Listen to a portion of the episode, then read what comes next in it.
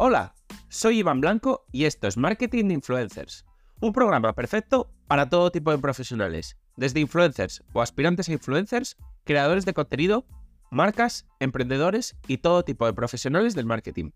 Aquí desterraremos mitos y prejuicios que existen contra este sector. Explicaremos cómo llevar estrategias de marketing de calidad trabajando con ellos, hablaremos de temas de actualidad y por supuesto os ayudaremos a alcanzar el objetivo de ser influencers. Además, dar las gracias a Consquare por patrocinar el podcast. Consquare es la plataforma número uno en Europa para la gestión 360 de las campañas con influencers y que ayuda a los profesionales del marketing con toda la potencia del Big Data a planificar, seguir y optimizar sus campañas en tiempo real. Por supuesto, no olvidéis suscribiros en cualquier plataforma de podcasting para estar atentos a nuevos episodios y dejar 5 estrellas si me escucháis desde Spotify. Abrocharos los auriculares, que comenzamos. De este tema seguramente he hablado, igual no directamente, pero he hablado muchas veces en el pasado. Y al final es un tema que todavía en 2023 hace falta abordar. Todas las marcas andan con un poco con el run run en la cabeza del influencer marketing. Todas saben, pues, por referencias de otras o simplemente por lo, por lo que leen o por lo que les recomiendan sus expertos en los departamentos de marketing, que el influencer marketing funciona muy bien. Y ninguna al final se quiere quedar atrás en la fiesta. Recuerdo un poco cuando nacieron las redes sociales. ¿Os, acordáis que al principio, pues las marcas más, digamos, precursoras, pues empezaron a aparecer en redes sociales, pero luego quisieron ir todas. Y muchas de ellas entraban en las redes sociales de forma pues, bastante patosa, sin mucha idea, cometían errores de bulto, algunos llegaron a tener polémicas y además, pues, mucho su contenido era muy vacío y decías, para entrar así en redes sociales, pues la verdad es que no, no, no te aporta mucho. Pues esto está pasando un poco en el influencer marketing. Al final todas quieren entrar, pero muchas están cometiendo errores. Entonces, ¿cuáles son los errores más típicos que están cometiendo las marcas en 2023 en la parte primera, digamos, de una colaboración? La parte de contactar con el influencer. Pues bueno, lo primero, y ya lo hemos repetido 200.000 mm, veces en el podcast, fijarse en los números. Uno de los pasos clave, digamos, de cualquier estrategia de marketing es identificar a nuestro influencer tipo. Para ello, no hay que fijarse en los seguidores, ni siquiera en el engagement. Lo primero en lo que hay que fijarse es en su temática. Si su temática, si su temática encaja con nuestra marca o con nuestro servicio, primer punto. En sus valores, si encaja con nuestros valores, segundo punto bien. Y si su audiencia encaja con nuestro cliente tipo, perfecto. A partir de ahí ya nos podemos fijar en sus seguidores y en su engagement, por supuesto. Pero no es lo primero que nos tenemos que fijar. Y todavía muchas marcas lo primero que miran son los seguidores. O sea, digamos que cuando entran en el Instagram de alguien para ver si les interesa colaborar, al primer sitio donde se les va la vista es a sus seguidores. Luego, algunos, pues en el engagement, pero eso como ya no lo da la, la aplicación, o la herramienta y ya, bueno, sí, la herramienta sí, si utilizamos alguna herramienta, pues pero ya requiere esa herramienta, pues al final siguen fijándose en los seguidores y por supuesto todo lo que hemos dicho antes, que es mucho más manual y mucho más tedioso de mirar, pues muchas veces es obviado totalmente. Luego, ¿cuál es el segundo error que todavía se está cometiendo y que además más está penalizando, digamos, ahora y no penalizaba tanto antes? Las transacciones puntuales y evidentemente comerciales. Antes, pues digamos que cualquier colaboración medianamente bien, bien planteada, es decir, teniendo en cuenta lo que he mencionado anteriormente, funcionaba. Sin embargo, ahora ya no. Digamos que ya mm, se detectan bastante fácil las, las acciones totalmente publicitarias.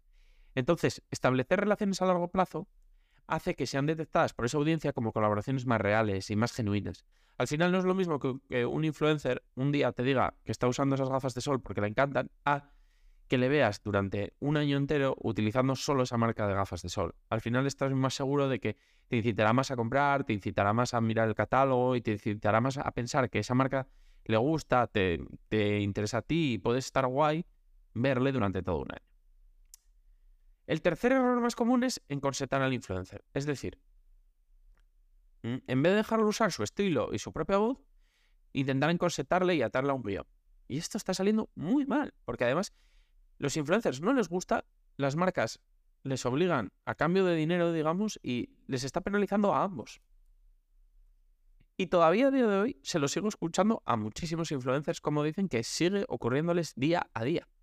Y de verdad que esto funciona fatal porque va a ser detectado por la audiencia como publicidad total y además el influencer no lo va a hacer igual de bien, no va a salir igual de bien. Es importantísimo, ya que vas a contratar a un influencer, escucharle y creer en él.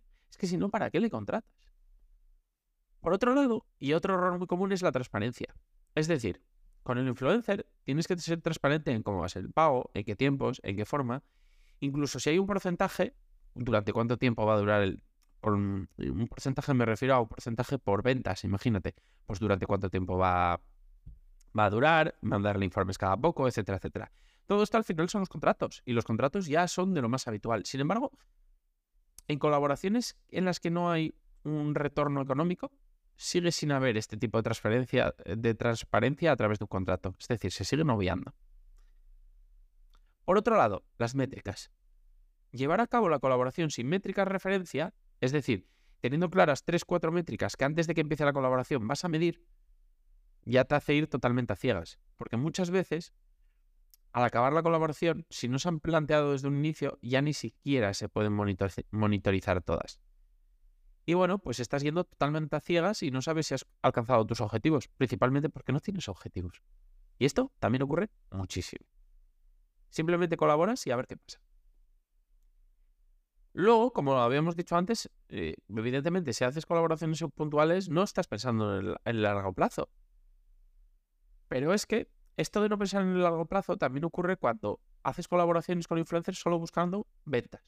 Es decir, te olvidas totalmente del posicionamiento de marca. Entonces, igual haces una colaboración con un influencer, las ventas son bajas y ya te desolvidas totalmente y no quieres volver a colaborar con él. Y quizás si repitieras esa acción en la segunda, ya al habernos posicionado bien en la mente del consumidor, porque en verdad tuvo un buen alcance, tuvo buenas impresiones y tuvo buena recepción, pero todas esas métricas las hemos obviado, digamos, pues en la segunda acción podríamos vender mucho más. Sin embargo, como no pensamos en el largo plazo, pues no ocurre. Luego, otro de los errores comunes, no adaptarse a cada red social. Es decir, TikTok tiene una, un contenido que funciona, tiene un lenguaje, tiene unos formatos. Instagram lo mismo. X o Twitter lo mismo. Y YouTube, pues también tiene su complejidad y sus diferencias frente al resto. Entonces, si tú quieres, digamos, hacer una acción publicitaria con varios influencers de varias redes sociales y no adaptarte a cada red social, pues al final te van a penalizar todas. Porque o lo haces pensando en una y en esa te funciona, o lo haces eh, pensando en todas a la vez y al final no te funciona ninguna. Y esto es muy común porque cada vez es más, antes eran Instagram y TikTok las que más compartían contenidos, incluso los shorts de YouTube, pero cada día empieza a haber más diferencias. Al final cada día se especializan más unas contra otras, porque bueno, todas quieren seguir vivas. Entonces al final cada vez es más difícil hacer contenido genérico para todas ellas. Entonces, si planteas una colaboración en la que quieres abarcar todas las redes sociales de igual forma, lo más seguro es que te estrelles. Y luego, por último, ya dentro de cada plataforma, hay que adaptarse a cada formato. Es decir, no es lo mismo una historia con Reels. No es lo mismo un Reels con una publicación.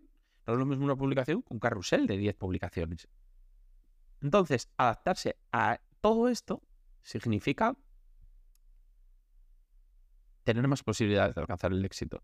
Si al final quieres que la publicación sea lo mismo que un carrusel o viceversa, pues seguramente te salga a los dos mal. Y bueno, este es un poco el pequeño resumen de lo que está fallando, sobre todo en la parte de, del planteamiento de la colaboración, porque si os fijáis no nos hemos metido todavía a durante la colaboración y al acabar la, la colaboración, sino a todo lo que tienes que hacer previamente cuando contactas al influencer o previo a contactar al influencer. Y todo esto ya se está planteando mal. Por lo que vemos como muchas campañas fallan y como muchas marcas van a ciegas o incluso ni siquiera, como no tienen métricas, a día de hoy se dan cuenta de que se están equivocando. Así que nada, eh, os dejaré al final del episodio mis servicios para negocios, en los que creo que podemos solucionar todos estos errores. Incluso se puede profundizar más y intentar que ninguna marca, por supuesto, caiga en ninguno de estos errores afianzando todos estos conocimientos y a mí lo que más me importa es que, el sector siga vivo, porque al final es un sector en el que yo confío mucho y que creo que bien hecho, su proyección es altísima.